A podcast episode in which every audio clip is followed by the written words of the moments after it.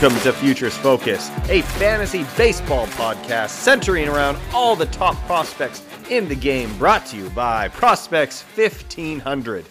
My name is Alex Sanchez, and joining me tonight is Nate Eckert. We are going to be discussing the NL East. So, Nate, welcome to the show tonight.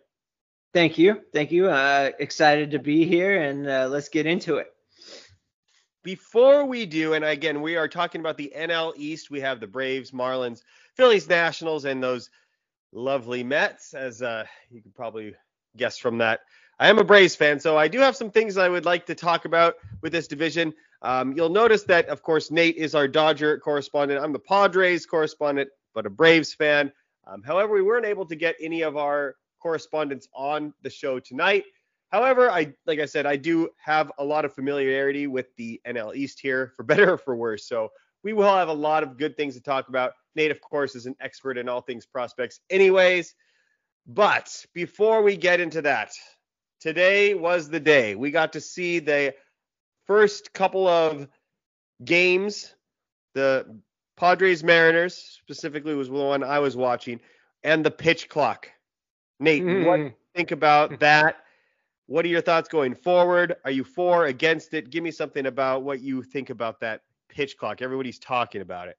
Yeah, totally. Uh, I, am for it completely, and and here's why. Um, when they started it in the minors uh, a few years back, I remember watching the the first futures game that came after they started the pitch clock, and these guys, top prospects, Cade Cavalli, uh, I think at the time Nate Pearson was was up there. Um, you know, real top tier starting starting pitchers. They were up there throwing and not you know not just throwing the ball like they're playing catch. They were just ready to rock. You know, I can't I can't think of something that's more um, uh, just annoying than getting that guy who who sets up, you know, in the stretch. He's looking left, he's looking right. I know that's part of the game. However, I like the pitch clock because it's just the pace of the game is just going to be that much faster. Maybe not even enough to where people will see it the first few times and they'll say, "Oh, wow, it's like really fast." But I think it I think it really works for uh, the rhythm you know, the rhythm of the game, the rhythm of the pitching, the rhythm of the hitters. Um, and, and, I think that eventually we'll see pitchers uh, also, you know, doing the opposite of that. Uh, they'll probably abide by the clock just in general, but you know, we may get some uh, some uh, Cueto, you know, uh, who, Juan Marichal uh, type deliveries where they try and uh, mess with the clock a little bit. And and I do know that starting pitchers, uh, Orel Hershiser is is one that is on record about this all the time, where he will read a hitter's uh, demeanor in the box. Like say uh, Dustin Pedroia, right? He was always itching in the box, ready to take a hack. And uh, and and Hershiser is on record. He said he would take his time, like to the point where it would get annoying for the hitter. Now that's good. That, that's all well and good, and it's good strategy. However, for the fans and for the people watching at home, and the ones that are in the in the stands, um, that can kind of get you know a bit uh, egregious at times. So I'm excited for it only because I've seen the way that it's worked on pitchers already, the ones that have uh, been doing it for a few years. And uh, the futures game that I saw and everyone thereafter, uh, I really enjoy the pace, the pace of the game. Yeah. I, I like what you said about rhythm. I think that comes into play. It definitely got you into a rhythm.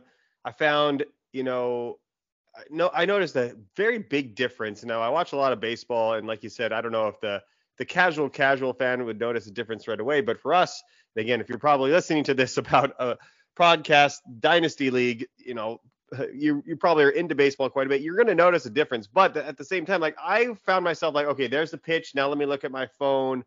Okay, here's another pitch. Let me get up. Stre- like I, I didn't feel any of that. I felt the urgency going, and like honestly, 15 seconds is a long time.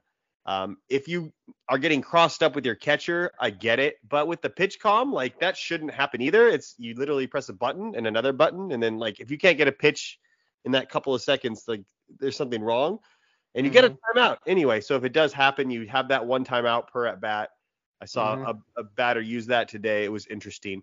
Now, what I'm worried about is, and now let me just preface, preface this with an asterisk. I'm not worried about any of the new rules. I think that change is for the better. We're in a different world nowadays. I'm all for changes, but the one that does make me the most nervous if I had to pick one is the pickoffs to second. We we probably didn't see that too much today in spring training, but when a game's on the line, eighth inning, ninth inning, and you have a speedster up uh, and, and on first base, and that two pickoff move happens, like I think that's going to change the game a lot. What do you think, Nate?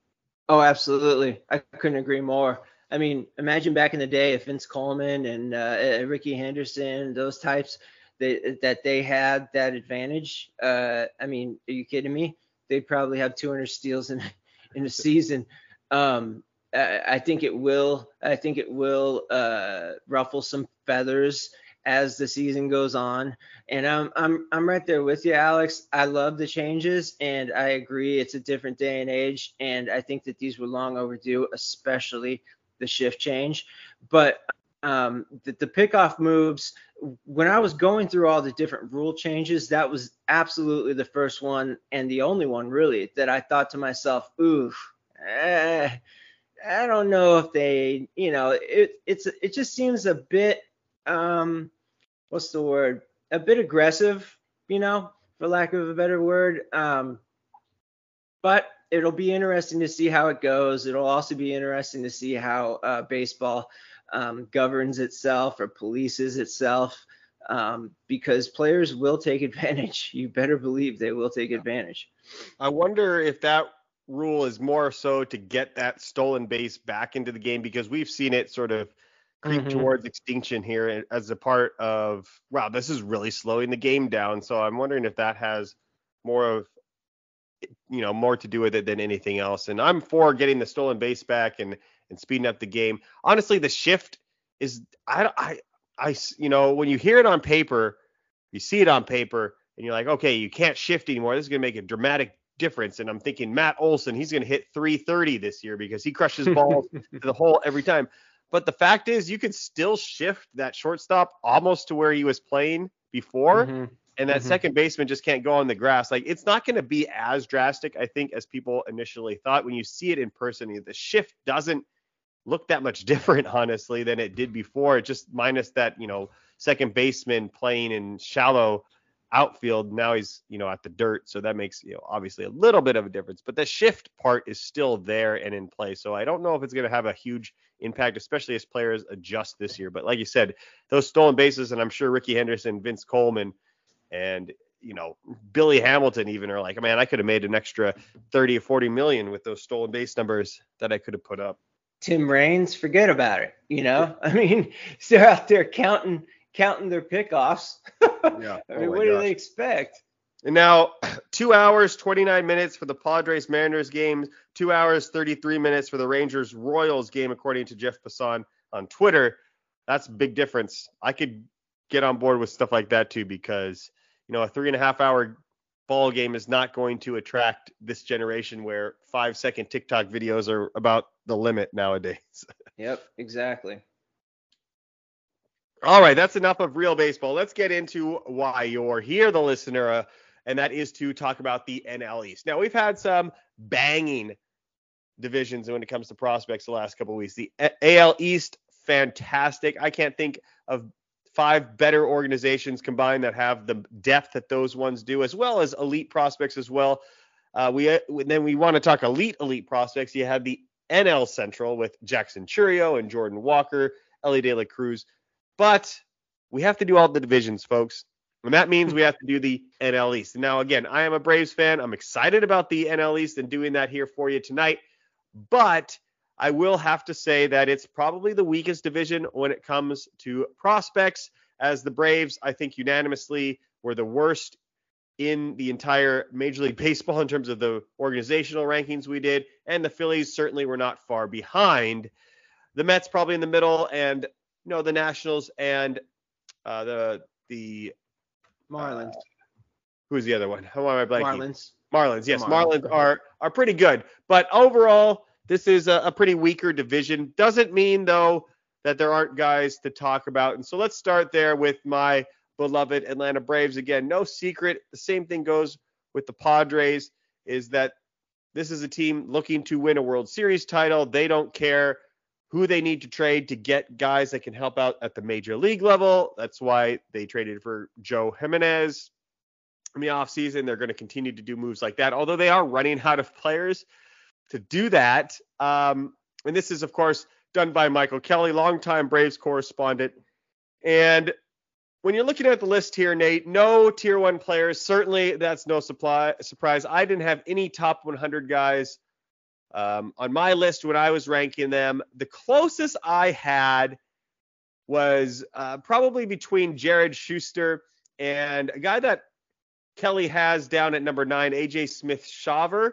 But honestly, there's probably not a lot of difference between numbers one through 10 on this list. You could probably go, if you had a really good reason to rank one of these number one, nobody would probably bat an eye at you. We do have Owen Murphy number one on the site. Michael has Owen Murphy number one, the recent draft pick, 20th overall. J.R. Ritchie comes in at number two.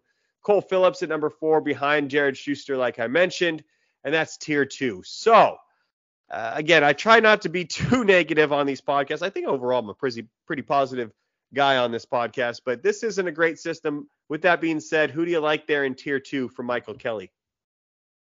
Let's see here. Let's make sure that he's still in tier two. Oh, never mind. He's not. That wasn't who I was thinking of. However, in tier two, I really do like uh, J.R. Ritchie.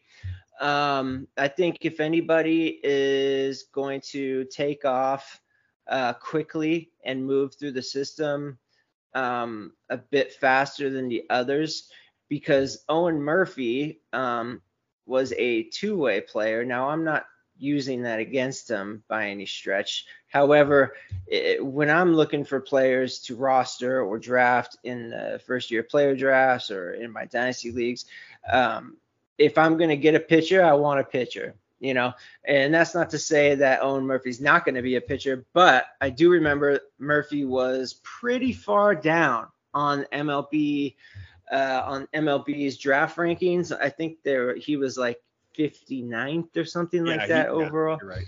And um, so uh, Ritchie for me just feels more like uh, one of those types of brave righties that's just going to get in there a bit like Soroka who's who's going to throw some strikes. Um, he's got the fastball, slider, changeup. You know, very uh, solid um, uh, starting pitcher who will probably uh, eventually, not too far not from now, uh, end up in uh, Double A. Uh, I also like Cole Phillips, and I really like the way that Mike that Mike talked about it. He said, "Stop me if you've heard this before." Texas high school flamethrower, wow, scouts. Well, yeah, uh, we've heard that uh, almost every year, probably 20 times over. However, this is a general rule of thumb that if you were born and raised in Texas and you threw really well in high school and you had, you know, upper echelon velocity, a team is going to find you and this is one of my favorite things to tell anyone that's getting into a fantasy or a, a dynasty league, and especially in first year player drafts. I don't so much draft players for players uh, past, I'd say, like round five. Usually I stick with systems. And the Braves have been one of those systems forever who have proven themselves that they can develop upper echelon right-handed and let's just stick with right-handed pitching. Um, they're just more or less a factory. So I like Cole Phillips and I like uh, J.R. Ritchie from the from uh, from Atlanta. Yeah, and it's really what this system needs is a bunch of arms. There's really not a lot of openings position wise for the next eight or to ten years when you look mm-hmm. at the mm-hmm. major league club. Um, you got maybe basically one outfield slot and that's maybe a DH, you know, in a mm-hmm. year or 2 mm-hmm. Otherwise, you're mm-hmm. not going to be breaking through in this roster. it's just the way it is. Yeah. Um, but yeah, I think you know I really like those guys you mentioned for the long term. I think if you need somebody this year, Jared Schuster is a great bet to get an early promotion. A lot Mhm. of good things coming out of camp right away. That he, you know, he's not going to make that fifth start, uh, for fifth starter spot for the Braves. It's obviously going to be between Bryce Elder and you have Ian Anderson and you have Mike Soroka. Although Soroka does have some hamstring issues now, which is surely frustrating for both him and the fans. Meaning that you know, just you have uh, Ian Anderson who hasn't been effective for a while, Soroka with an injury. Um, I like Bry- Bryce Elder a lot, but you know something just has to go wrong, and then all of a sudden Schuster is up there and he's ready to go. Made it up to AAA last year, 24 years old. He isn't the highest ceiling in the world, but for dynasty leagues, a guy that's going to be pitching for the Braves is a really good bet, uh, as opposed to some of the other bets you might be able to take in dynasty leagues. So he's somebody to keep on your radar. Again, I wouldn't trade the farm for him, but you might be able to pick him up in 50 to 60 percent of dynasty league. So before we move on, though, Nate, I do want to take a moment and talk about our sponsor, Fantrax, and we have been running this promotion for the last couple of weeks, but we, as we reach the end of February here, I do want to encourage everybody to sign up now for those new leagues on Fantrax to get entered in to win that Vladimir Guerrero Jr. jersey. All you have to do again is sign up for a league on Fantrax, which even if there wasn't a competition going on, you should do. Um, my buddy and I actually we go way back. He's you know my best man all the way since elementary school. He's starting up a dynasty league. It's going to be the first real dynasty league that he's in. Actually, he's in our, our Zhao dynasty. Nate, with you, Is he? He's Yeah. in the Zao? Uh-huh. 27th heaven. Yeah. So Oh, okay. he's starting up a dynasty league. We didn't even have to discuss. It wasn't like, hey, we're, I'm starting up a dynasty league. Which platform should I use? We never even had that discussion. It was obvious. It was always going to be on Fantrax. We're talking about all these sorts of different rules that he wants to implement. Where you know he has an interesting idea where it's innings pitched as a category. He easily can do that. We were talking about game-winning RBIs because we like it from your dynasty league. Mhm, So all mhm. sorts of things we can put in there. The minor league eligibilities we can tinker with. So it's just it's so easy and great to use on Fantrax that I'm just so happy that they sponsor the podcast here and that I get to have a little bit of a time to encourage you to go sign up over at fantrax.com slash prospects 1500 again sign up for a new league it's absolutely free and each time you do you're going to be entered in to win that vladimir guerrero jr jersey so that was for february it's february 24th my calculations are correct. This might be one of the last times that you can sign up for that Vladimir Guerrero Jr. jersey. So if you like him, which you should, he's awesome, uh, go ahead and sign up today. All right, Nate, let's go ahead and move on and quickly get through this. I don't think there's a lot more to talk about. There's some names down here. Again, I wanted to talk about AJ Smith Shawver at number nine. I'd actually probably put him into the tier two category. I think he's definitely probably second in line to make an impact at the major league level in the rotation. Um, I know he's, you know, he's 20 year old and single A, but he's definitely ahead of those guys that they drafted. He's obviously behind Schuster. Um, I think that he has a, really good stuff, and the strikeouts are the thing that really jump off of the page. 103 strikeouts in 68 innings, a 215 batting average against. He has a lot of good stuff with pitchability to go along with it, and I think that you know he gets kind of lost in this system because it's so poor, but he's somebody that could definitely make a quick rise, and I would keep a, an eye out for him. Uh, You know, in a dynasty league I'm in, I'm a very pitching needy. I did the old adage of getting a lot of hitters when I did my rebuild, and now I need pitchers. He's a guy that I can get for free. I'm willing to take a chance on him, keep him, and see if he can get up. At number 10, I wanted to talk about a lefty that you might see into the bullpen relatively quickly. That's Dylan Dodd. He has been pretty impressive there in his ascension to the big leagues. I don't know if he'll break camp right away. The Braves do have a lot of quality lefties in the pen, although, again, Tyler Matzek is out for a little while. Uh, I still think that they're okay lefty wise, but if one of those other lefties is ineffective or is hurt, I think Dylan Dodd could be a very good source of holds when it comes to those safe hold dynasty leagues. Worth a shot as well. Um, other than that, there isn't a whole lot to go over here. And if you're okay with it, Nate, let's just move on to the Nationals, shall Sure. we?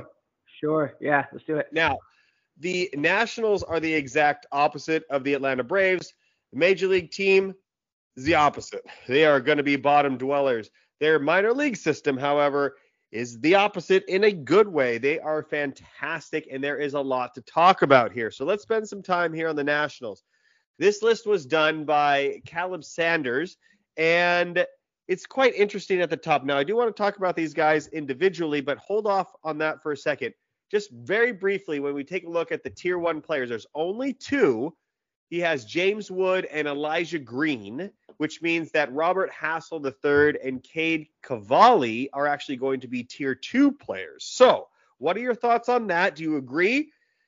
And I'll give my thoughts after because I have some pretty, uh, I'm pretty confident in my thoughts in this as well. But I want to hear what you have to say first. Yeah, sure. Um, I think Cavalli is absolutely a tier one. I mean, let's break down what the tier one means really fast. It's just really quick. It's players with a high expectation of both making the majors and playing in an all star level for a number of years. Uh, I think Cavalli has every opportunity to do exactly that. Uh, I'd say he's 23. I think he was 22 last year, 23 this year. 24 this year, yes. 24, okay. Um, and he should break uh, the team out of spring as long as nothing crazy happens. Uh, but the kid has uh, a great frame, four quality pitches. He hits the strike zone. I mean, he's just he's kind of a throwback a bit to uh, the the days of yore where you had a big righty that would pound the zone a lot. And um, I like Cavalli a lot, so I would put him in the tier one. Uh, Robert Hassell III, even though I have huge expectations for him, I understand why um, Caleb didn't put him into tier one. And this is the only reason I say so is because he hasn't had that uh, that stereotypical season where he plays day one and ends up playing day 134 or whatever it is in minors and and he's raked all the way through. He has all the talent under the sun, uh, a lot of speed, uh, and he has power potential. However, because of the injuries, he was drafted in 2020. We all know uh, the the crap that everybody had to go through in 2020, um, and he was taken out of high school. So all of those things considered, um, I love Hassell, but uh, I understand why he's not in tier one. Yeah, so I mentioned I do have some concrete thoughts on this because Hassell was and James Wood, it was a pod, you know, a Padre draft Mhm. that I followed very closely for many years until again they followed the mold of getting shipped off. And so I did have Robert Hassell in tier one, but I do have to agree that I do think he is a tier two player for a lot of the reasons you mentioned. We haven't seen that breakout season. If he was going to be an all-star at every, you know, for multiple seasons, we would see that by now at the low levels.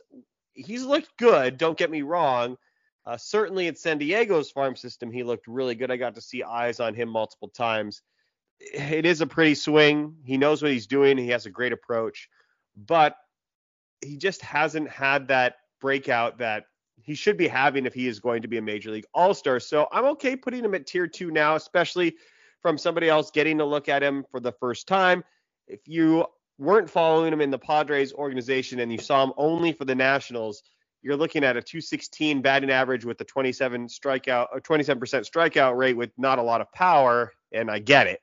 I still think that he is about as borderline as it gets for tier one. I would put him in tier two for now.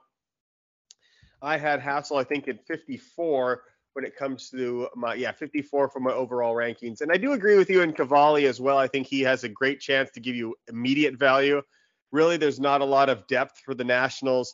You can't rely on Strasburg anymore, and so it's a rotation that's led by Josiah Gray, Mackenzie Gore, Patrick Corbin. So Cavalli does have a great chance to be that number one, although that's not going to do much for you if you're the number one for the Nationals.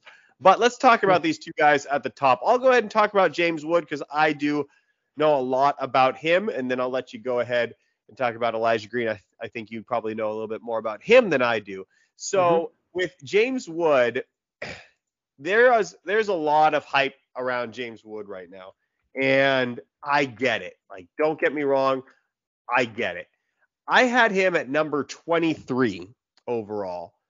And that was the lowest ranking out of anybody who's ranked him for prospects 1500 so far. I'm a little surprised wow. at that as a former wow. Padres guy. and I'm also not surprised at that for a couple of things. Now, the highest rank that we've had here w- was number six. So that gives you an idea of like, you know, again, it kind of turning into, I forgot who we were talking about last week, where I'm like, I had him a little bit lower, but I it doesn't mean I don't like him. Okay, I do like James Wood a ton. I just think that there is so many ways that this could go right now because of the stature and the tools that James Wood possesses. I I get stuck on like a Jason Heyward where you look at him and you say, okay, this guy has a great swing. He's a freak athlete. He's huge. The power is there. But just one little thing can go off with these high end athletes. And I think that the ceiling there is enormous for James Wood. But the floor, when you compare it to the top 10 prospects, top 15 prospects, I hate the floor when it comes to James Wood. He's a guy that can't, it won't make him past double A at the floor. No, I don't think that's going to happen. And the stuff we've seen so far is fantastic. The power is great. He's going to have to see some advanced pitching. I'm just not quite there yet.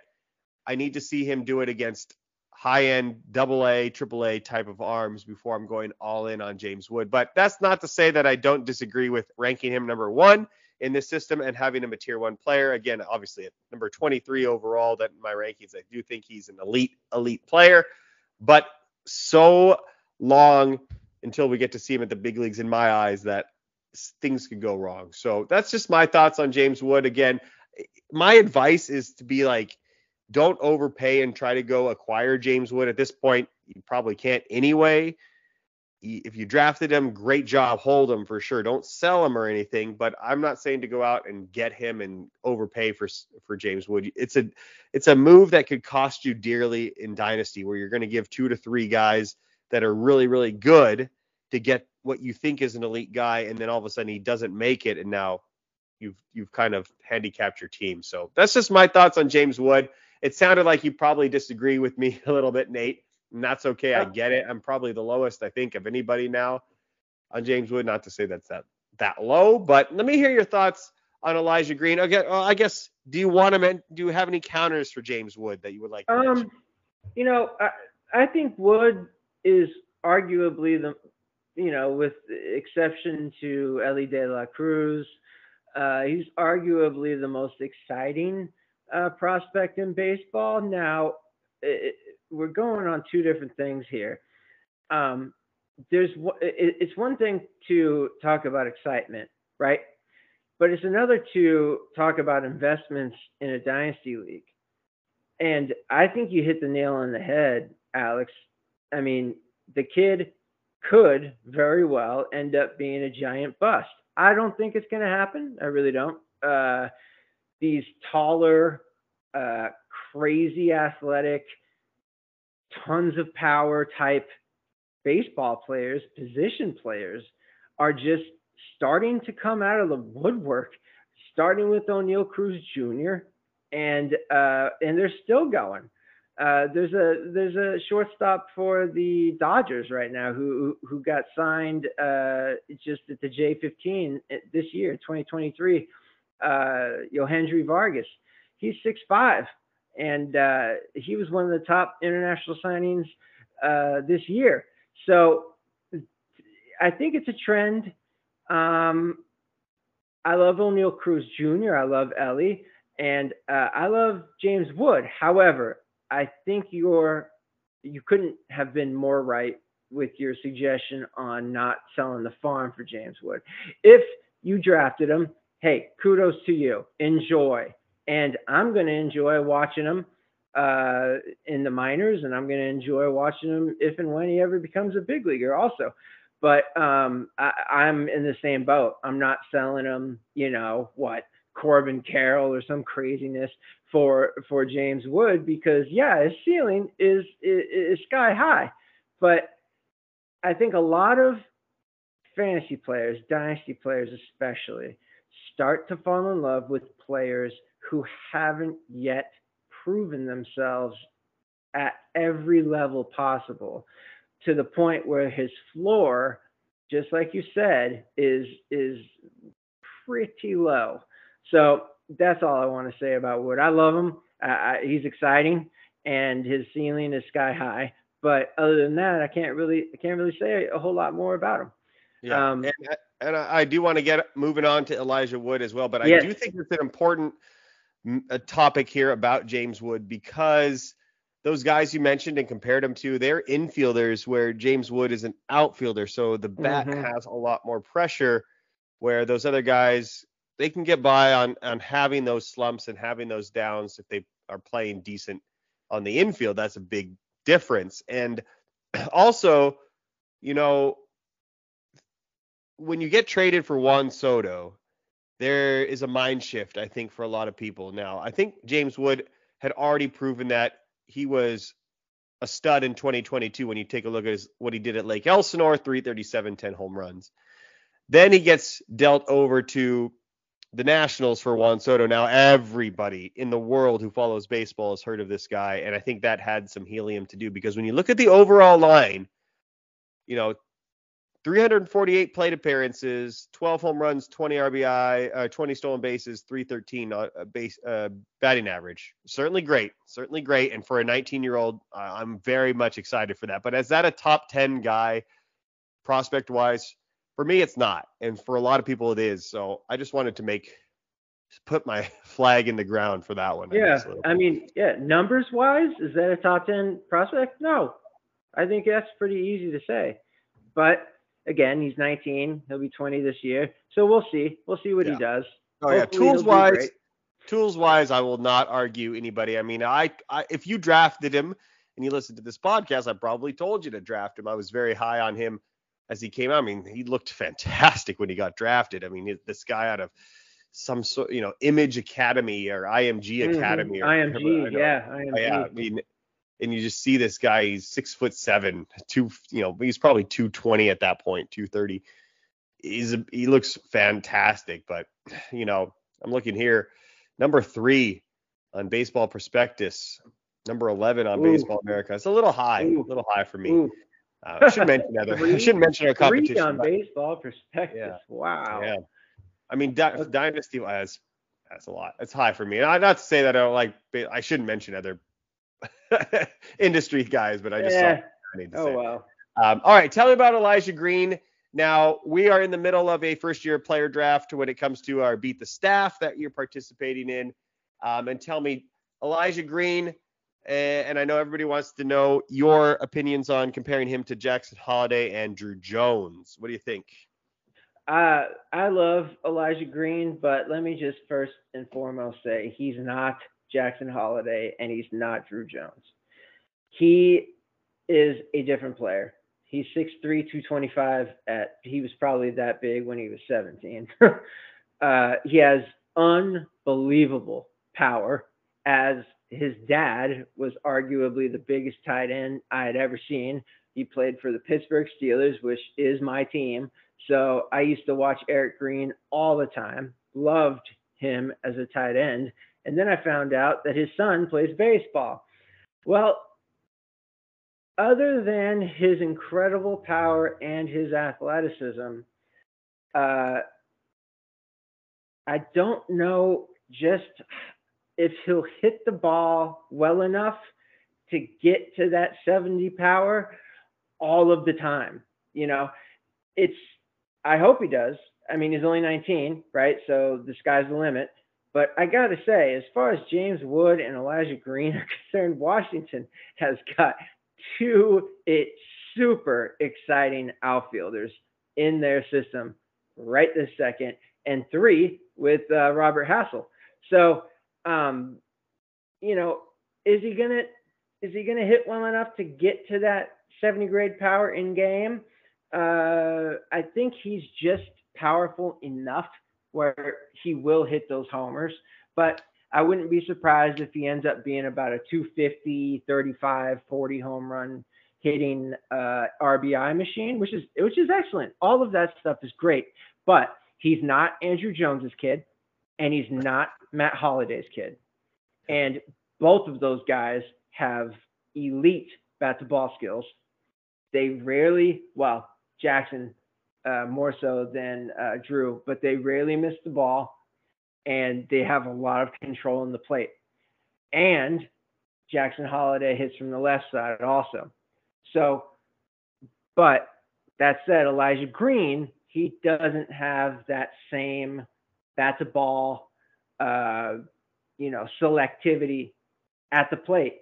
However, just like with James Wood, he's as exciting as a prospect can get. I mean, you, you drool over this kid's athleticism and his power.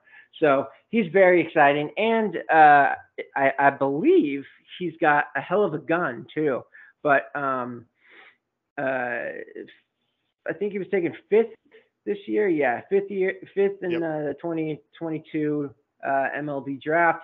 Unfortunately, he wasn't uh, at the draft. Um, I was in attendance. I didn't get to see him in person. Um, unlike uh, Justin, um, oh, we'll get to him with uh, with Philly, Justin Crawford, who I was very impressed with his size. Uh, I wanted to see Elijah Green in real life, but um, I didn't get the chance. However, all of his measurables are incredible, and he absolutely has 70 game in power, uh, 70 in game power. Yeah, what do you think about first year player drafts then? Is so you're taking Holliday and you're taking Jones ahead of him. Is he your third player pretty clearly, or is it close to somebody? No, uh, uh-uh. like no, I'm taking I'm taking Termarr Johnson at, at the three without okay. question. I I love Termarr Johnson. I love his hit tool. I love his power. I think he's sneaky athletic and he hits from the left side. Now Green, don't get me wrong, he'd be fun. He'd be fun to draft I don't know, maybe sixth overall, maybe behind uh, Ko, uh, the Sangai, uh, the uh, the Japanese pitcher for uh, the Mets. But um, I'm not I'm not looking for him in the top four, and I probably wouldn't draft him until the sixth. Wow. So Cam Collier ahead of him? No, I, I would take a chance on Green ahead, yeah, ahead so of uh, Collier, but I love Collier as well. Yeah, I agree. I think I would take Termarr ahead of Elijah Green. I certainly think that there are situations where if your team is competitive now, that Elijah Green makes a lot of sense because if he does hit and you have a very competitive major league roster, he can just make you unbeatable. Whereas Termarr, I think, is more likely to make the big uh, major leagues, but he might turn into somebody that's like, you know, a Dansby Swanson type of player where he doesn't necessarily win you leagues, but certainly not a bad player in any mm-hmm. stretch. Mm-hmm. Yeah, that's fair enough. I, I see Elijah Green a lot like Giancarlo Stanton. You know, um, that would probably be my best comp for him. Wow, yeah, I think he has a lot of a lot more speed too to to offer. yeah, maybe maybe when he was Mike Stanton. Yeah. All right, let's move on here. Um, two guys here. Just let's go a little bit quicker with these guys. I think a lot sure. of people wanted to hear our thoughts on those top guys. But Brady House, are you still in or are you out on Brady House? I was really, really in on him last year. Uh, I, I, had him at 74, which is, you know, I think relatively high. Some people didn't even rank him on the top 100. So I guess I'm still in technically. But what about you for Brady House? Yeah, I'm still really high on Brady House. I love him. He's only 19. I mean, we got to remember these kids. Brady House, he's been a major leaguer for like what five years now. he, you know, he was he was on every YouTube uh, video you could possibly imagine if you looked up uh, prospects and uh, that were going to be drafted in 2021, uh, I believe. Yep. And uh, yeah, so uh, I, I love House, 6'4", 215. The kid's a goddamn powerhouse. Um, he plays good defense at third. He's not going to stick it short, but um, he needs to cut down his K rate. Uh, but you know, he's young, and I think he could do all of that. And he, Lord knows he's got the talent to do so. Yeah, I think House, you know, dealt with some injuries last year. That was the biggest thing for him. He got off to a really good start. I was I was really excited Uh, but again, yeah, he's so so young still that you, you Mhm. can't give up on him. Like if you're excited with these first year player drafts like Cam Collier or Jett Williams or guys like that, you should still be very excited about Brady House. Nothing besides you know an injury has been uh, the the down the negative for him because he, he put up decent stats. Now number six, number seven, I have a very hard time putting number seven in tier three below uh, Cristhian Vaquero which Mhm. was a international signee last year. I know he was all the rage, but to me, if you don't have Jarlin Susana on your team right now in dynasty leagues and he's available, you need to stop what you're doing right now and go get him. And I don't say that a lot on this podcast. Honestly, I say, oh, you should think about this guy, but I'm Mhm. telling you, Jarlin Susana is going to be Mm. a top 50 prospect by this time next year. He is Eury Perez reincarnate. He is fantastic. 18 year old, six foot six, 235, throwing 100, perhaps 103 reports that sometimes. Like, if you don't have this guy right now, like, again, you have to remember how did they get, how did the Padres get Juan Soto? Juan Soto. How did they get him? James Wood, yes, that's not enough. Who else? This guy had a big part to do with it. I mean, CJ Abrams, sure, MacKenzie Gore, all that, blah, blah, blah. Jarlin, Susana, he was not a throw in. He was a big reason why they were willing to send Soto out west. Okay, this guy is unbelievable. I don't know what else to say that can to kind of convince you, Nate. Are you on board Oh, with no, I, or am I, am I kind of I'm right there. No, I'm right there with you, brother. Uh, tier three, absolutely not. He's a tier two, and I would I would switch he and Vaquero. Um, sure, he was he was the jewel of uh, the 2020 international class, Vaquero, in the outfield, and he's he's got nothing but uh, athleticism and uh, size and speed, and he's got all sorts of tools. However, Jarlin Susana is exactly what you just got done saying. He's he's the next Eury Perez, and isn't that what we're all looking for in dynasty leagues? I mean, if if your if your league is sleeping on Susana and you pick him up literally this second, you will come back and thank me and Alex for the next 10 to 15 years. He is that electric. nobody ranked him on our uh, on our aggregate rankings. I was the only one, at, and I put him at 87. So Well, I'll be the I'll be putting him up there as well. yeah, I know you haven't quite finished yours yet, but uh, yeah, I'm looking at that right now. I can't believe nobody found a way to sn- sneak him into the unbelievable.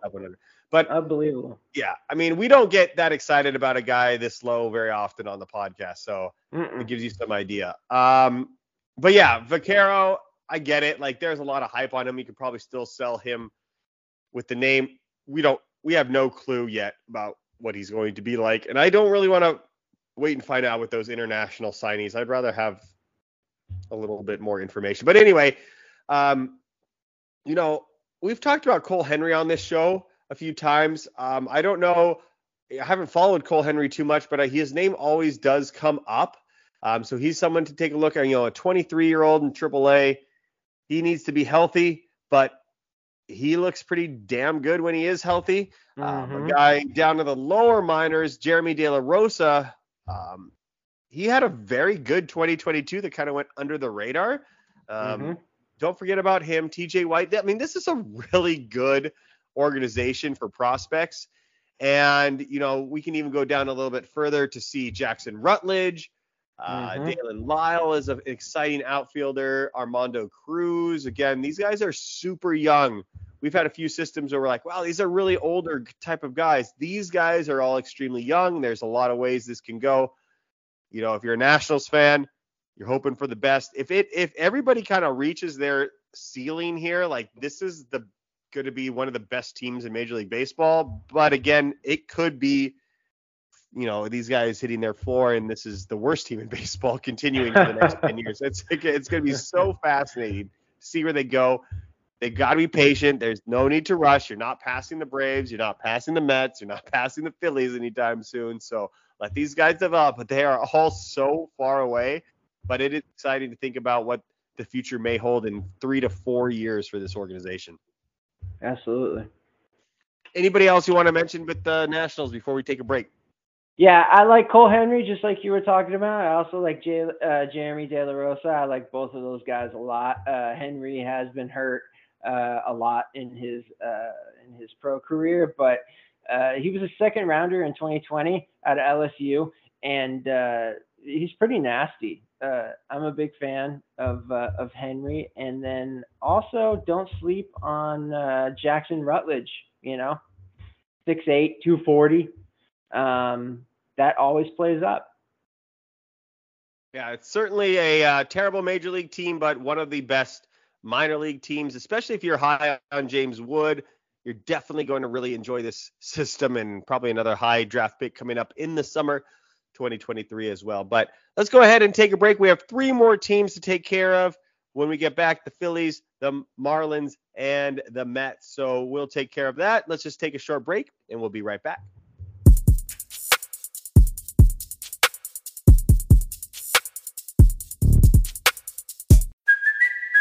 It's Cuoco for Priceline. Ready to go to your happy place for a happy price? Well, why didn't you say so? Just download the Priceline app right now and save up to 60% on hotels. So, whether it's Cousin Kevin's Kazoo concert in Kansas City, go Kevin, or Becky's Bachelorette Bash in Bermuda, you never have to miss a trip ever again. So, download the Priceline app today. Your savings are waiting. Go to your happy place for a happy price. Go to your happy price, Priceline. And we're back. Alex Sanchez, Nate Eckert, my guest, joining me. So, great podcast. I don't think we need to talk about the Mets or the Phillies or anything like that. Don't you agree? I think we're good. Yeah, yeah, there's no reason to. I hate go those on. Not, I'll tell you, man. So, it was a lot of fun watching the Braves sweep the Mets at the end of the year. And if you're a Mets fan, whatever. I don't care. But um, it was so much fun. But to then like have the Phillies completely crush us, and this was Oof. right when my daughter was born. She was born October 10th, and so Mm. like it was a few like she's uh, I don't even know the exact dates, but a couple days to weeks old, and so like. In the back of my mind, I was like, well, if there was a one year that the Braves could get eliminated, it should be this year because I can't really focus on it. I just have a newborn Mhm. but at the Mhm. same time, to see Brandon Marsh and Rhys Hoskins do this. Uh, anyway, we are getting. I, down a dark path. we don't need to go down that path. But let's go ahead and talk about the Philadelphia Phillies farm system. It won't take long at all. And that's not me trying to be sarcastic or negative in any way. But this system, again, is very similar to those Braves and Padres that we mentioned in that they have sold those guys off in hopes of winning a World Series, and they got pretty darn close. But with that being said, the the system is not that appealing when it comes to dynasty. There's a couple pitchers here. You mentioned Justin Crawford from earlier. I'll let you go ahead and talk about him. But there Mhm. is one guy that, of course, we're going to spend a lot of time on, and that is Andrew Painter. He Mm. is very intrigued, and I'm trying to figure out a better word than intriguing, but like he is so fascinating, and the idea of what he could be, and it's just like in just I can't find the word. It's just it's like emer uh, not emerging, but like engulfing. That's the word. It's like engulfing everybody's imagination on what this guy could actually do, because you're talking about the size is there, six foot seven, 215. But the thing is, with that size, which obviously everybody loves, okay. I don't know. Do you know a lot of six seven people like as good friends that you know, Nate? Well, I'm six six, but I'm not six seven. No. Uh, okay, so Nate, But- are like, do you find yourself to be very graceful and smooth in a lot of your sport? um, when I was growing up, no. Uh, as I matured, uh, luckily I did I did get a bit more graceful. But um, it, it just as a, a, a general rule of thumb, if you're six seven and above, uh, you're not you're not exactly a ballerina. yeah, and one of my best friends is six seven. He again love the guy, but in terms of like the smoothness, like he was good at sports. Don't get me wrong. Like he obviously Right, hit, yeah, he was great. But like he just wasn't smooth. That's what Andrew Painter does that I can't quite understand. The mechanics, the delivery, the composure on the mound, it's so buttery smooth that I think that's what's making me the most excited for him going forward because you have the size, you have the mechanics, you have the results, you have the pitches, and you have this awesome attitude that he's giving ideas like, uh, I'm gonna just add this cutter this year. Like, what 19 year old, what 20 year old is like, I'm just gonna add a cutter to my repertoire right now as I try to make this fifth spot. It's insane. Um, he was talking about how he listens to old music and it was like Nickelback or something like that. And everybody was getting mad about how you know, it's not old music, Andrew. But this guy, man, uh, what do you think? Number one pitching prospect in the game? Yes. Yeah. I think I think he surpassed uh, uh, Grayson last year, and uh, I don't find myself uh, regretting saying that out loud whatsoever and on record. I, I think Painter is the best pitching prospect in baseball.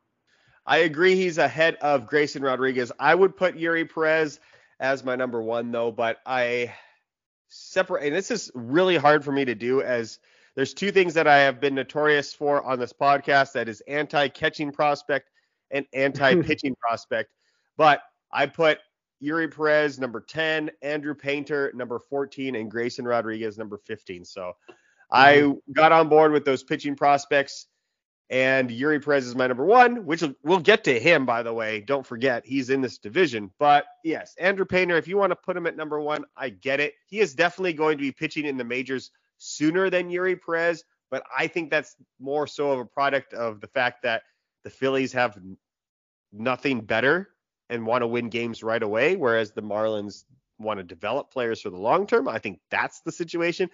I don't know if Andrew Painter is better than Eury Perez in that regard, but if you want guys that are going to be pitching in the majors sooner, Andrew Painter certainly is in competition for that fifth spot. I think Eury Perez is too, honestly. Don't tell anyone, but I think he is. But I think Painter is very much, you know, I, would say 60% to 70% going to get that spot. I mean, he's got to beat like his Brooks Raley, Brandon Raley. I don't know, I follow the Phillies, but yeah.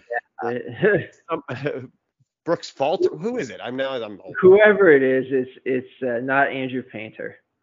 yeah. So uh, it does make the system worth talking about because he is so darn good, and his rise has been pretty awesome to see as well. I mean, this is a guy that was not drafted super highly, but now he is in the top 10 to 15 on nearly every list. So, what do you have to say about Andrew Painter that um, maybe I, I looked over there? Um, cha, you didn't leave out a whole lot. He he uh, he he has literally everything that you want in your ace prospect pitcher. He's 19. He's already pitched at Double A. He's already excelled at Double A. Nothing seems to phase this kid whatsoever, and it's almost as if he knows how big he is. You know, like I'm six six, but I forget how big I am all of the time. Painter is so like self-aware of of just how dominant his body and his pitches are and can be and i'm talking confidence on uh, on a otherworldly type scale the kid I like I like the Phils for pitching. Uh, you know, Aaron Nola, Zack Wheeler. Uh, I know Wheeler was developed in uh, the, with the Mets, but still, um, you know, you bring Painter into that rotation. Ugh, look out. Um, 98, 7, 97, 98, touches 100, four seam. Uh, he's got a wipe away slider uh, serviceable, more than serviceable changeup, talking about bringing in the cutter. I mean, th- these are the types of things like what you said with the cutter, Alex. Uh, these are the types of things that you want to hear from your future ace. You know, like, yeah, I've only pitched for two full years, and yeah, I'm only 19, but hey, maybe I should add a cutter because, you know, it's a pretty damn good pitch in Major League Baseball. And he'll probably throw that sucker for 93, you know, and he'll probably get six inches of break on it as well. So you just you add that to the arsenal along with that uh, incredibly smooth delivery. Uh, his mechanics are second to none. Very, very, very, very small, very few extra actions in his delivery, very repeatable. It's like he's just out there tossing the ball with his dad, and he's and he's just you know he's striking everybody out at, at a crazy rate, and he throws strikes. So, I mean, everything that you could ever want in your starter is Andrew Painter. Yeah. Period. Yeah, he's going to be, you know, up first month to the second month. Uh, Bailey Falter again was that name I was. There it is. Yeah. You have Taijuan Walker as well, who is very uh, notorious for injuries. So like Painter's up there right away. Once he graduates, though, this system is not going to be great as uh, Tony BPS had only two people in tier two, and that was Mick Abel, which I agree. I think Mick Abel gets a little bit overshadowed by Andrew Painter because honestly, the Phillies weren't so desperate to win games to try to keep up with the Mets and the Braves, that it might be better to put Mick Abel up first and see what he's capable of doing and then slowly bring up Andrew Painter. They just don't want to waste any of the bullets that Andrew Painter has, which I, I mean, I get that for sure. But Mick Abel is certainly a candidate to see action in 2022 as well.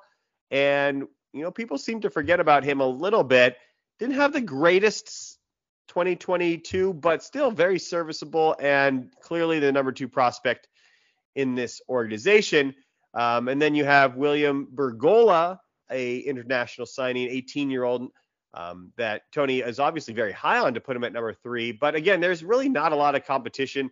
You have, you know, tier three begins with the number four overall prospect. And there's a couple names here that you probably would recognize. But um, after that, you know, tier four begins at number 10 overall. I think that was even sooner than the my Padres list. So without Andrew Painter, this this might be worse than the the Padres for sure. So there's that. But yeah, I mean, anybody else you want to mention here? Um, again, I don't have a lot of other guys. These guys aren't going to help you anytime soon. Like they're not bringing up these guys to do anything beside. I mean, maybe Johan Rojas can come up and, and fill an outfield spot, but even the guys that have come up for the Phillies, Mickey Moniak and the like, they they don't really do much. The Phillies kind of get other guys in like Kyle Schwarber and Bryce Harper, and then just put them out there. Yeah. So, but yeah. anybody else you want to mention here for the Phillies? Yeah, that's that's kind of been their mo for the past I don't know ten years or so is uh, free agency and trades, you know, stuff like that. Um, yeah, I have two guys. Um, first, I'll start with uh, Griff McGarry. Uh, he's 23. He made it up to AAA last year, right-handed pitcher. Uh, I like this kid a lot. I, I own him in uh, I think both of my dynasty leagues, if I'm not mistaken. Uh, he's a K rate guy. Uh, came out uh, K per nine of thir- 14 last year in uh, 111 total minor league innings. So uh, K K uh, K9 rate of 14. He does need a little bit of uh, work on his command, but I mean the kid is a fire thrower. Uh, I love the video that they uh, that Tony posted, um, courtesy of the uh, Phillies player development. If anyone is on the site right now, you got to check out these 13 Ks that Griff McGarry just blows by the uh, Brooklyn Cyclones. Uh, I'm pretty sure all 13 were just straight fastballs. So uh, that's exciting. Um, he has a little bit of reliever. Um, uh, what's the word? Uh, reliever. Um, sorry, uh, risk. But that's only because they're ready to win and they're ready to win right now. I could see Painter moving up into the four if Taijuan gets hurt, and then McGarry maybe being the, the, the fifth starter if he really continues this ascension. Um, but we'll see. And then uh, last but not least, number five overall, Justin Crawford. Um, I want to talk about him because not only do I have him in in my league, the Zhao Dynasty, he's only 18. He is indeed Carl Crawford's son. Uh, he was a first rounder. I think he went like 14th overall uh, last year in 2022. I was at that draft and I was interviewing uh, Carl uh, as his son was being interviewed by ESPN just down the way a little bit. So I decided to ask Carl, you know, between his, his own draft day and Justin's draft day, which one was better? And and just like a proud dad, he said it was Justin's without question, and uh, which was cool enough. But then Justin came up and he introduced me to his son, and I shook hands with him, and uh, he was almost looking me in my eye. So I know I know a, a few scouts were worried that Crawford was a bit small, but I'm telling you this right now, he's not small. He has plus plus speed. He has 80 grade speed. He has a 55 grade hit tool, and I could see him developing into 60 power. So um, I love everything about former MLB players' sons when they get to the bigs because they just have a un unequivocated amount of confidence that no other players who don't have major league fathers or ex major league fathers to back on. These kids grew up in MLB stadiums, in MLB locker rooms, in MLB fields. So when they come on to the stadium, when they come to the stadium and they start playing for the bigs, they have a whole other I don't even know what to call it, an extra gear that all players who don't have ex major league dads, um, they have that extra gear. So look out for Justin Crawford. I'm a huge proponent of him, big time. Yeah, I think that's a great mention in that I think a lot of people might not even realize that Carl Crawford is the father because we've seen in the last couple of years these second generation players being extremely successful whether or not it's for that reason which you which you mentioned like they they already know it they have this swag they understand the game. Um, I'd like to believe that it, there's more to that than uh, you know there's more to the skills and that it's not just in your mind but you might also be right because there's just too many examples now of these second generation players, these juniors and these thirds that are just dominating. So something to keep in mind. All right, let's go ahead and move on to the Miami Marlins. We have two more teams to go over, so let's see if we can do this in a relatively short amount of time with getting all the information we need done. So the Miami Marlins, they're they're interesting because you're going to look at their major league team and you're going to say, okay, yeah, this this team has a good minor league system. And I would uh, instinctually say, yes, they have a fantastic minor league system. And then I looked at my top 100 list and I only had two players on it from this organization. And then I get to look at it a little bit closer and I say, what? Uh, what's going on here? Mm-hmm. But the thing that does need to be mentioned is the amount of depth. I mean, the, the there's major league players in my mind. Now, are they going to be all all stars? I don't know, but they are going to be regulars from probably number one all the way down to number. I got to number 17 to 18 where I was like, yeah, these could all like I would bet on these guys to make the major leagues. Not a lot of mm-hmm. organizations can say that. Like these guys are all going to be up. And we saw it last year with Jordan Groshans. Like he's not the greatest prospect in the world, but he's certainly good, and he's going to get a chance. And you know, it's up to them almost in a sense. Like, are you going to come up and are you going to shell out? Are you going to earn your spot? And you're going to be that Garrett Cooper, um, are you going to be that Brian Anderson that just plays every day for the Marlins, which ends up being pretty valuable, even if nobody really fully understands that. So um, we need to talk about Eury, but we'll get to that in a second. But what do you, what do you think about that? I mean, how many guys when you look at this list do you think that you could fit onto your top 100? Oh, um, let's see here. I would uh, uh I put Yiddi Cappe, I put Dax Fulton, and May, Max Meyer and Perez. So I, I could put four on my top 100 for you. Only because oh. I'm a huge I'm a huge Yiddi Cappe guy and I love Dax Fulton. Yeah. Yeah, same for me. I think Cappe and Perez were the only two that made it for me. Max Meyer with the injury, I've sort of gotten off on. I do like Jacob Berry. I think if we went to 110, I'd fit him Mm-hmm. in that 110. I'm I'm actually interested to see Khalil Watson up at number four. Stoffer knows his stuff. He knows his Marlins better than anybody probably Mhm. in the world. like honestly. Mhm. So for him to Mhm. still have Khalil Watson at number four kind of gets me back on board with liking him. But let's talk about Eury right now because, um, uh, like you said, with Andrew Painter, six foot seven, we have beautiful actions and the idea that we can just add pitches to our repertoire. We know what he's doing. But in my mind, Eury Perez is Andrew Painter a year ahead of schedule. And Painter had the one good year, no doubt. And I shouldn't even say good. It was one of the best we'll see from a pitching prospects in the next 10 years, perhaps. Eury Perez did that this year uh, to a lesser degree, but it was still very elite. And he was able to do it last year as well. So for me, Eury Perez brings what he did last year, which, by the way, was a 1.96 ERA with 108 strikeouts and 78 innings as an 18 year old in 2021. Follow it up with a 3.97 ERA. I get it, but that's now in double A and with 110 strikeouts and 17, uh, 77 innings as a 19 year old. So to me, Eury Perez is Andrew Painter just a year ahead, and he's even an inch taller. And the stuff to me is, I think they have very similar stuff. I think Eury Perez, though, it just comes a little bit more natural. That's more of probably an instinct thing for me than it is anything I could base on actual evidence. He just doesn't look like he's throwing nearly as any effort, and it just jumps out of his hand. I feel like he could throw even harder if he tried.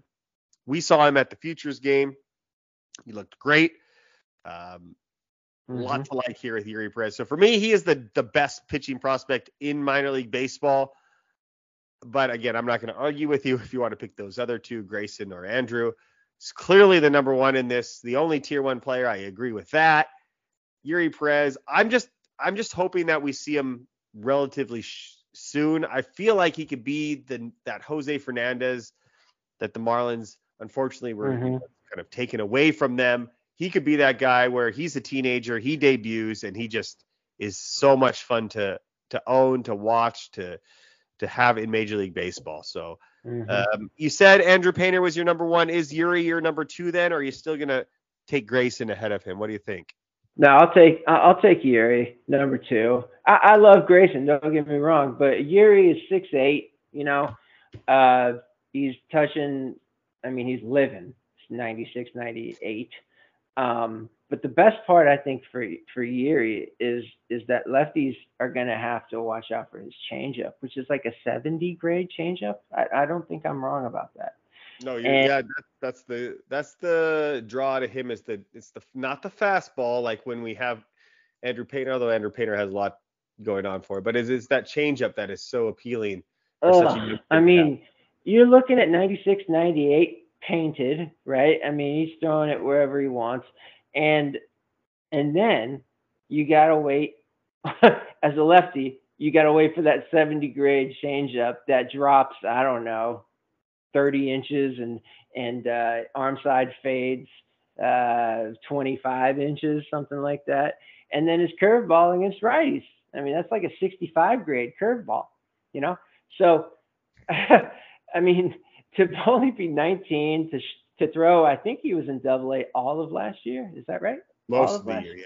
Most of the year, and uh, and he only had a 1.14 WHIP. Sometimes ERAs are difficult, especially in the minors, because of the the uh, you know the talent surrounding you, yada yada. I would like to see what his uh, expected uh, FIP and actual FIP were last year, but um, I mean, I'm right there with you as far as uh, his his familiarity or uh, how much he reminds me of Jose Fernandez, and I think that's exactly what what's going to happen. He's going to get called up to Miami. Miami's one of those cities where they can get behind, um, you know, a Latino kid, and and really it, it'll just be the talk of the town. And I hope that that happens sooner, far sooner than later, because we do not want to see another Sixto Sanchez, you know, uh, or Khalil Watson. But I think Perez is on a whole other planet, you know, compared to those two. And uh, I, I hope that we see him next year. Really, I don't think we will, but I hope we do.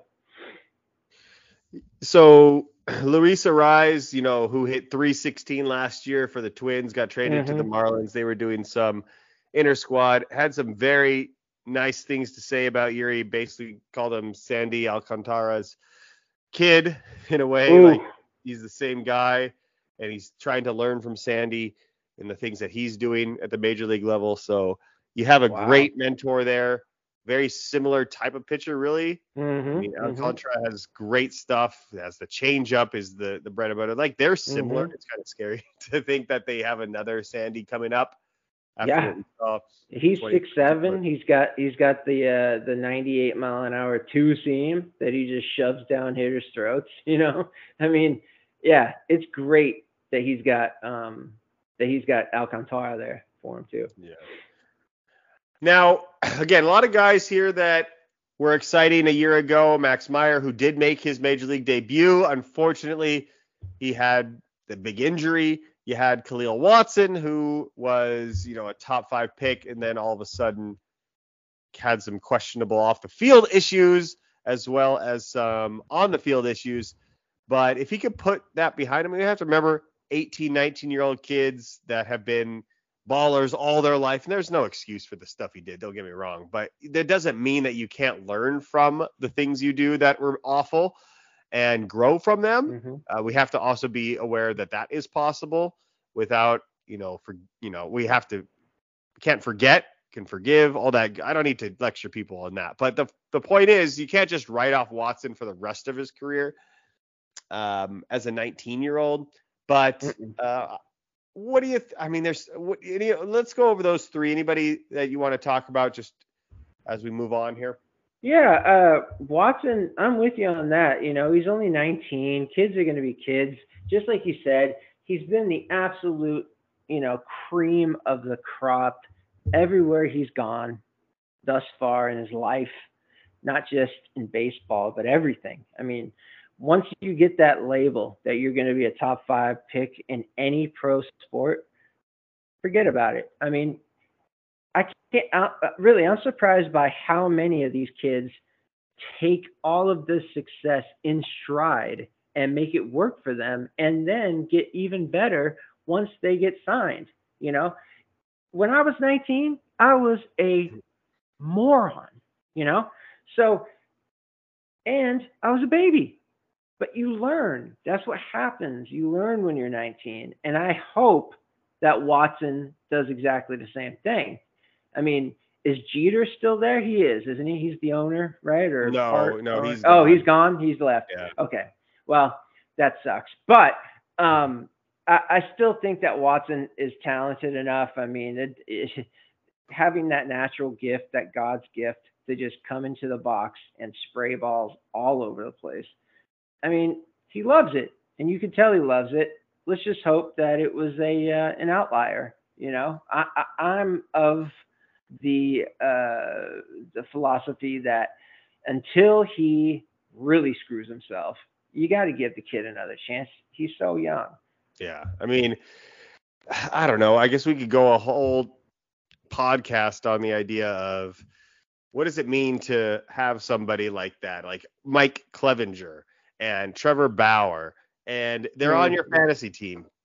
I mean, does, what does it say about you? Are you? I mean, we had our our Highlander draft, and like I saw Trevor Bauer there all, multiple times, but in my mind, I'm like, I just, I'm, I'm not gonna, I'm not gonna draft him, and for Mm-mm. reasons where I was like, well, I don't, I think it's, it might be a waste to pick. Also, like people are going to look at this league and see that I, I, I don't want people to think I endorse that. How guilty was? I mean, there's so many things you could talk about this, but you know, you have to kind of, are you, what do you care most about, your dignity or winning a fantasy league? you know, so Yeah, yeah, yeah. that- I mean, fantasy football is a lot has a lot of that too. Because if you were to try to take the moral high ground, you know, you couldn't have Joe Mixon, you couldn't have uh, some of the other.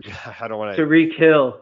Yeah, yeah. Tyreek Hill's a great one there too, and like, uh, we're, but we still have those guys on our teams, you know, because we Mhm. we separate it. So it's it depends what you're willing to do, I Mhm. suppose. Now you mentioned you like Yiddi Cappe. I do like him a lot too. I I just don't know if I'm fully in on like telling everybody just go out and get this guy because we haven't seen him really put it together like in terms of a full breakout. Certainly as a 19 year old hitting 290 with nine home runs and uh, 13 RBI, 13 stolen bases is very impressive. And the body type looks great as well, but there is still a lot to prove. He's a guy though that if I had a watch list of like five to seven players that once they got off to a good month or two at the beginning of 2023 that I would go and sell the farm for. He is definitely on Mhm. that list for me Mhm. because I do like what I see so far. I just need to see that little bit more from him. But he did sneak into my top 100. In fact, I'd put him at number two in the system, technically, I guess. Um, what about you? Would you put him up uh, number two, or uh, what do you think? Who's you got there? Meyer? Yeah, I put him in at two. Only because Meyer's got those uh, injuries. We haven't really seen him at the same level that he was, say, a couple years ago. Um, I, I think Meyer will get back eventually also, but he's not getting any younger.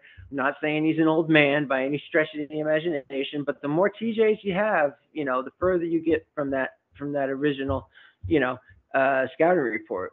Uh, but I will I will tell you who I do love a lot, and I can back and give my endorsement is Dax Fulton. I watched him um, in 2020 as a high schooler before he was drafted. Um, just dominate everybody in the uh, showcase games, you know, the perfect games, all that stuff. He's got everything that you want from your left hand, your left-handed. Uh, I wouldn't say a crafty old lefty because he still hits 95 with his fastball, but his curveball is his bread and butter, and that sucker breaks, you know, 60 inches uh, vertically and I don't know, 15 inches horizontally. It's it's just a blowaway pitch, and um, he had um, Tommy John in his senior year of high school. But the further he gets away from that, the better he's become. Uh, he brought his uh, ERA from, uh, oh, I'm sorry, his, he reduced his uh, walks per nine from uh, 4.37, which is not good, to 3.19, which is far better. That was in 2021 to 2022. Uh, and the further he gets from that injury, the better the better he's become. He's only 21, and uh, I, I would absolutely um, put Dax Fulton uh, out there for people to circle or target or trade for, uh, all of the above. Yeah. And ahead of him, another lefty, actually, Jake Eder, who had- had Tommy John and missed all of 2022, uh, who, if you recall from a couple of years ago, had a breakout 2021 season where he was Mhm. everybody's, uh, you know, fast riser. Keep an eye on him as well. I mean, this that's kind of the theme of this system where these are guys where you might not see them on top 100 lists, but a lot of people are going to graduate and if they are having strong months in that April, May, June range, you're going to see them really jump up high. Fulton is a great choice. Eder, who Stoffer has ahead. Cappe, who we mentioned. Khalil Watson's another guy. You have Max Meyer as well when he comes back. Jacob Berry recently drafted. Like all these guys could have enormous jumps and they're worth keeping an eye on. Um, but again, I mean, there's so many guys here after that, even like Xavier Edwards was a top end prospect there in Tampa for a while. Mhm. Jordan Groshan's another guy who's probably, you know, going to he may earn a starting spot. Peyton Burdick, the mini Mike Trout, if you remember from years ago, he's still there. Jacob Amaya, I know you're familiar with very well. Mhm. Uh, he's there at number 15. Sixto Sanchez, still, you know, if you can turn the injuries off, you have a great arm there. Jerar Encarnacion, who made the big leagues, still makes the list. Like these are all going to be on that 26 man roster at some point in the next Mhm. year. So Mhm. um, there's a lot of names here, and and the, the major league roster certainly there is a lot of openings as well. If you take a look at the position players, rotation not as much, but um, interesting team, the Marlins. I, you know, we got. Jazz up there. You have that rotation with Sandy and Eury coming up. I don't know. Well, a lot of things have to go right for them still, but uh, they could surprise some people in 2023. I think these guys Mhm. aren't bad. Mm-mm. Let's go ahead and move on to our last team. When I, uh, the team that I do hope finishes last in 2023, and that is the New York Mets. Now, as opposed to the Phillies and the Braves, this minor league system is not bad at all. And it does scare me a little bit if I'm being honest. The Braves and Phillies have a great major league roster. The Mets have a great major league roster as well, plus loads and loads of money, but they have not sold the farm like those other two teams have, uh, minus maybe the Francisco Lindor deal. That would be kind of the only one where they maybe, I don't know if they redo it per se, but I bet they try to keep some of those guys that they traded out to Cleveland. But Mhm. anyway, let's talk about these guys because you have two tier one prospects here. And again, I, I hate I'm not I'm gonna let you start this because I feel like I just get so biased here. But let me see what you think about Brett Baty and Francisco Alvarez before I speak. Yeah, sure. Uh, Francisco Alvarez, I mean, let's see here. Going into last year, I'd say he's probably the best uh, catching prospect in baseball. Uh, I always have thought of him and uh, Gabby Moreno of, of uh, Toronto to be in the same sort of uh, ballpark, no pun intended. However, uh, Alvarez has plus power and Moreno does not. And I don't think the Alvarez hit tool is as good as Moreno's, but because of Alvarez's plus power and he has a very good hit tool, not as good as Moreno, but because of that power and hit tool, the combination of such, uh, I think Alvarez is, uh, yeah, he's the best catching prospect in baseball right now, right, now of this moment.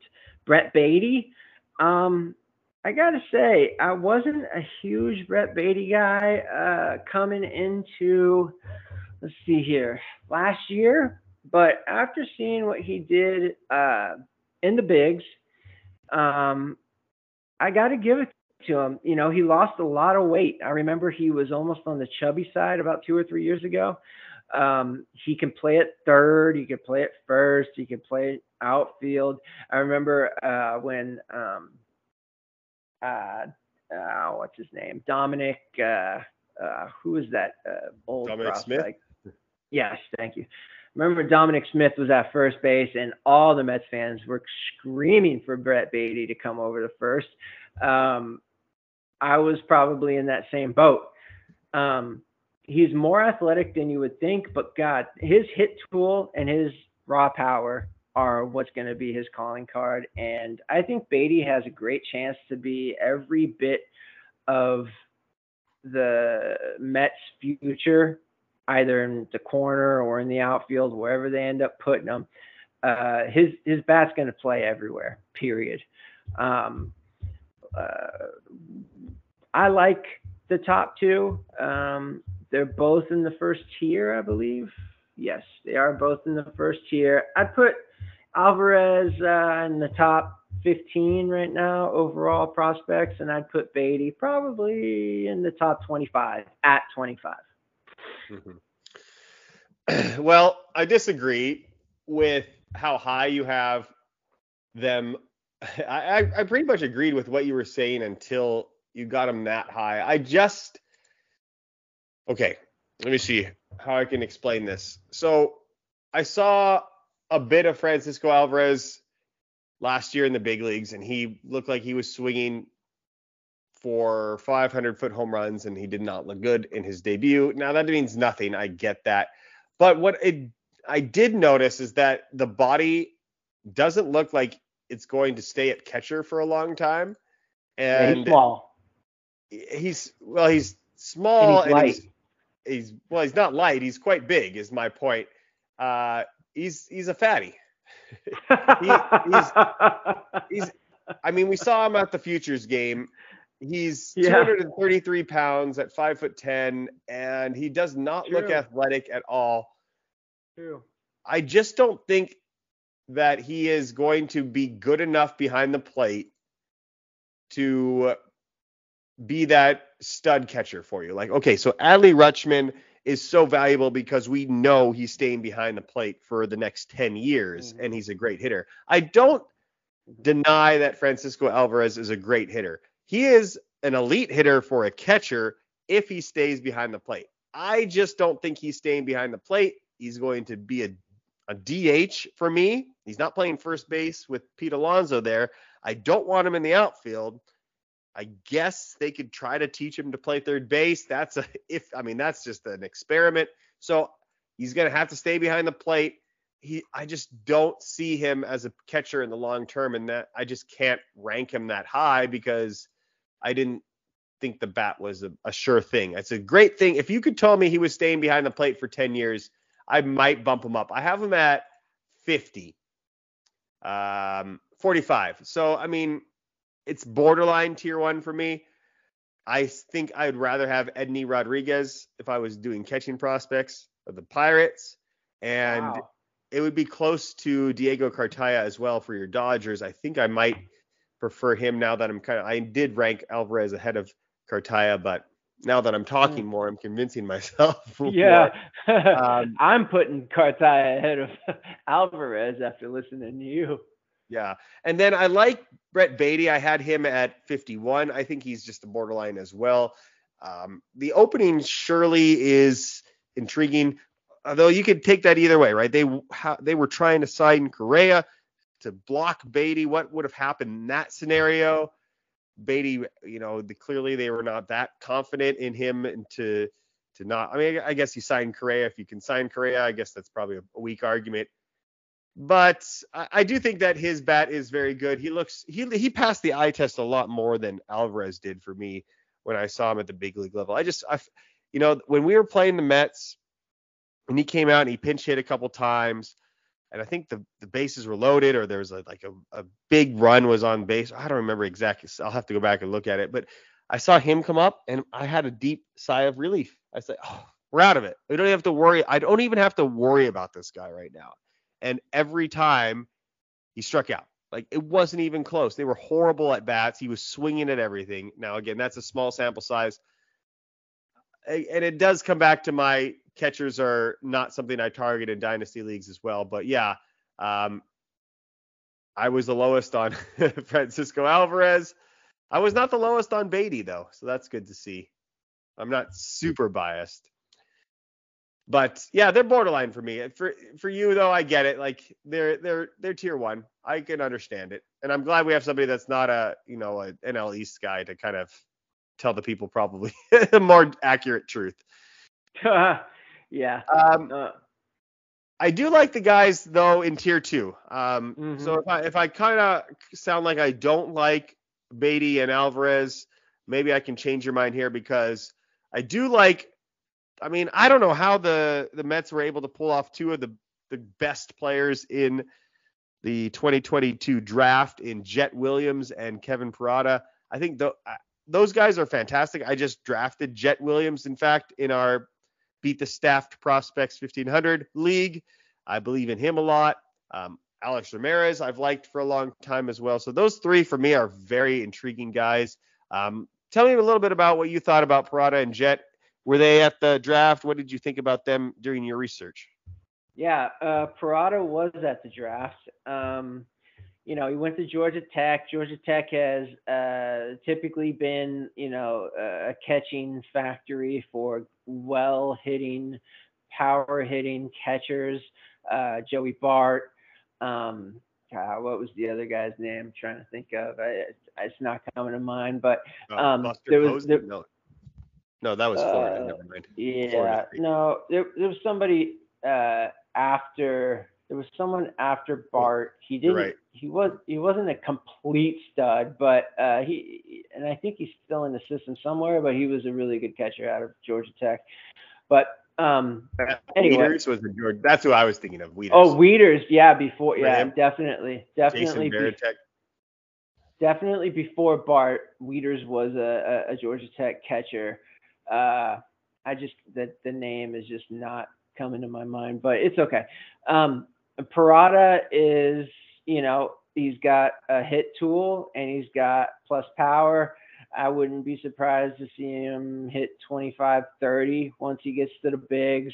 Uh, he's probably one of the safer bets out of all players in that 2022 draft. I was surprised to see him go all the way down to 11th because I saw a lot of different publications had him all the way up in like the, the top six, uh, top four. I think I saw even in uh, Baseball Reference or um, one of the older ones, uh, Baseball America, I think.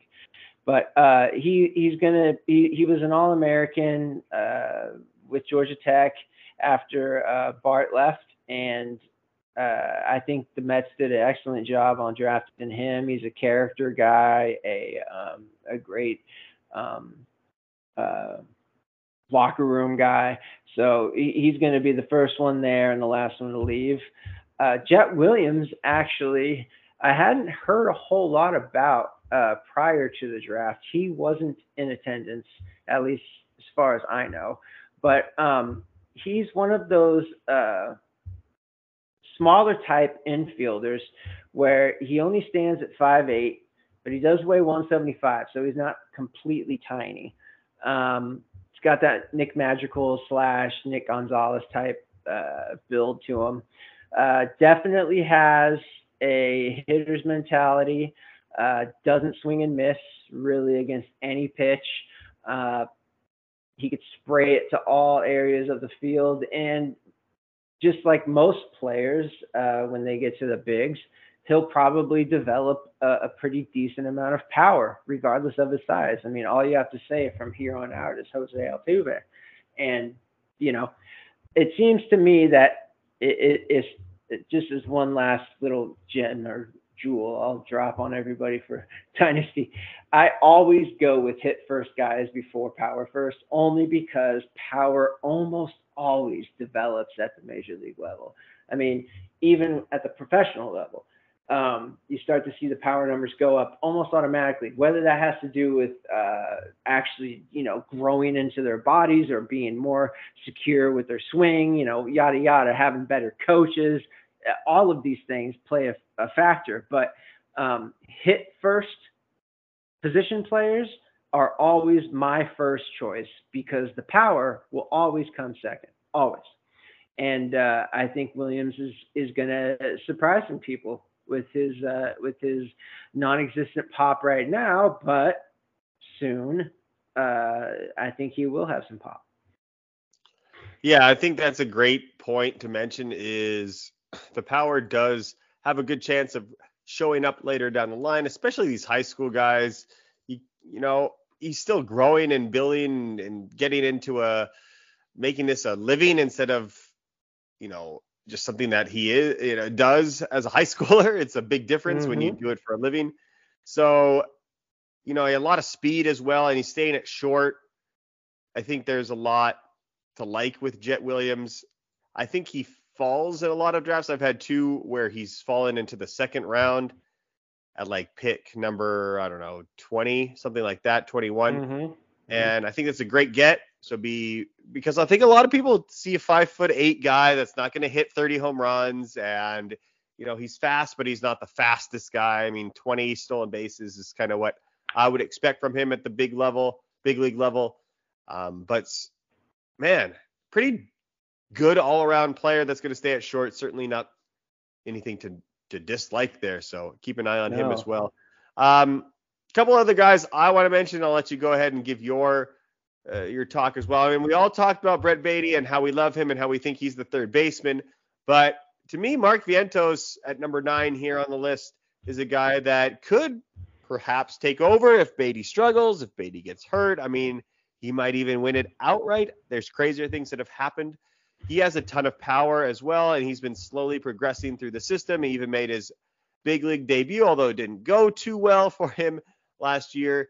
Uh, he was sneaking up to top 100 lists last year at the beginning of the year after a, a very good 2021. And, you know, 2022, he started pretty slowly, but it ended up being pretty damn nice when you take a look at it. 280, 24 home runs in AAA as a 22 year old. Um, did hit a home run in his debut in the big leagues. I think that there's a future for Vientos somewhere, whether it's on the Mets or somewhere else, perhaps a trade piece. But this guy's ready to go now. Like he can start for a lot of teams in the big Mhm. leagues.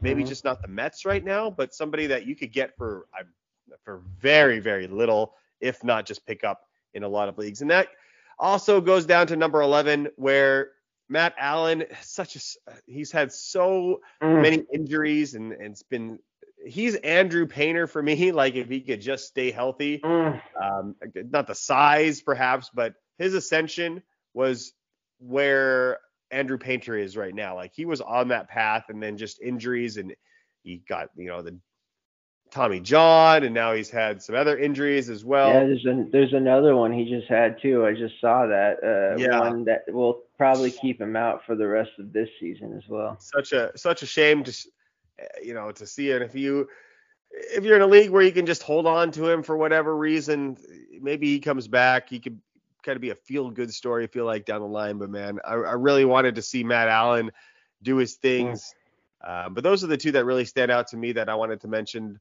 anybody else that stands out Yeah, uh, I would like to speak to Matt Allan also. Um, when I saw him pitch in the uh, the instructs uh, after the 2020, uh, you know, breakdown. So the 2020 season happened, and people were being invited to the minor league camp. And then after that, when they had the instructs, I watched Matt Allan's pitching, and the leaps and bounds that he made from the last time I saw him pitch to the instructs. Now, granted, they are instructs, but just watching the movement and the velocity on his pitches, his changeup was like tumbling out of his hands. It was unhittable. And he had, you know, 96, 97, two seam, 96, 97, four seam, had a sl- wipeout slider, had that big hammer curve. It's so, so depressing that he is one of those players that just seems to not stay healthy. And I, I'm exactly like one of those owners that you just mentioned. Uh, I have him in our league in the Zao, and I'm I'm never gonna let the guy go, period, because he's only 21, right? So even though he does have this most recent injury, which will keep him out for the end of 2023, I don't care because by that time he'll be 22. He'll be 22 years old, and uh, hopefully, um, well, here's the hoping that all that stuff comes back. But he's got the size, etc. Uh, I like Mac. Uh, I'm sorry, uh, number 12, Mike uh, Vasil, the righty for. Uh, let's see here. He's 22. He's 6'5. Uh, I picked him up for a song last year off of the wire in our league. He ended up with a 3.53 ERA, 85 strikeouts through 17 starts, only 71 in the third innings. Um, I think his star is on the rise. Calvin Ziegler, that's another kid that I like a lot with the Mets. Um, the Mets are another system where I usually will trust the uh, pitchers more so than say, uh, I don't know, the Cubs or the, the what's another one? Um, let's see here. Angels Angels, thank you. yeah, the Cubs or the Angels. That's a pretty good two. And uh, Dominic Hamel, I like him as well. Uh, elite spin rate on his pitches. Um, he ended up going 119 innings last year, and he got 145 strikeouts while holding his opponents to a 196 average. So he only made it through single A last year, uh, advanced and uh, low. However, um, I love those high spin rate guys. Those guys, for me, are the future of uh, pitching in Major League Baseball. And if they could get it right now, uh, then you know the sky's the limit. He was also named the Mets Organizational Pitcher of the Year uh, just last year, Dominic Hamel. the Mets are good. That's it could be the deciding factor in a year or two. because this team's pretty solid at the big league level. Pete Alonso, Francisco Lindor, Verlander Scherzer, like they're they got a lot of stars. You got the Nimmos, the Mark Canhas of the world. They're not going anywhere. And then they have this decent farm system as well, where you know Francisco Alvarez comes in and takes over at catcher, and maybe Baty goes over to third base, and now you can move Escobar all around. So like the team's really good. It's sort of hard to say as a Braves fan, but you know at least we have all our young guys locked up for the long term. So we'll just go with that. Um, overall, we did it. I think there we go. The NL East. A lot of guys to talk about. Um, thank you, Nate, for for joining me here and talking about a lot of different guys. I'm interested to see your top 100 list. I know you got to finish that up. Um, Yep. We'll probably have an episode here in the future where we talk about that. That should be coming out very shortly on the site where we take, I think we got around 15 to 20 of the writers that ranked all of their top 100 guys. I would, I would love to go over that list as well. We had Absolutely. we have our first year player draft in the your dynasty league, Zhao dynasty, as well as the beat the staff prospects 1500 hmm uh, league as well. We got to go over those results. And then, of course, all the spring training news. We'll have to make some predictions going forward. So, a lot of good stuff coming out. We've kind of fallen in this routine of a Friday night recording and then releasing on a Saturday or a Sunday, getting it out for everybody's commute throughout the week. So, hopefully, we can continue that so that you can enjoy the content as it comes out. Thank you for listening. These episodes, again, have been quite long.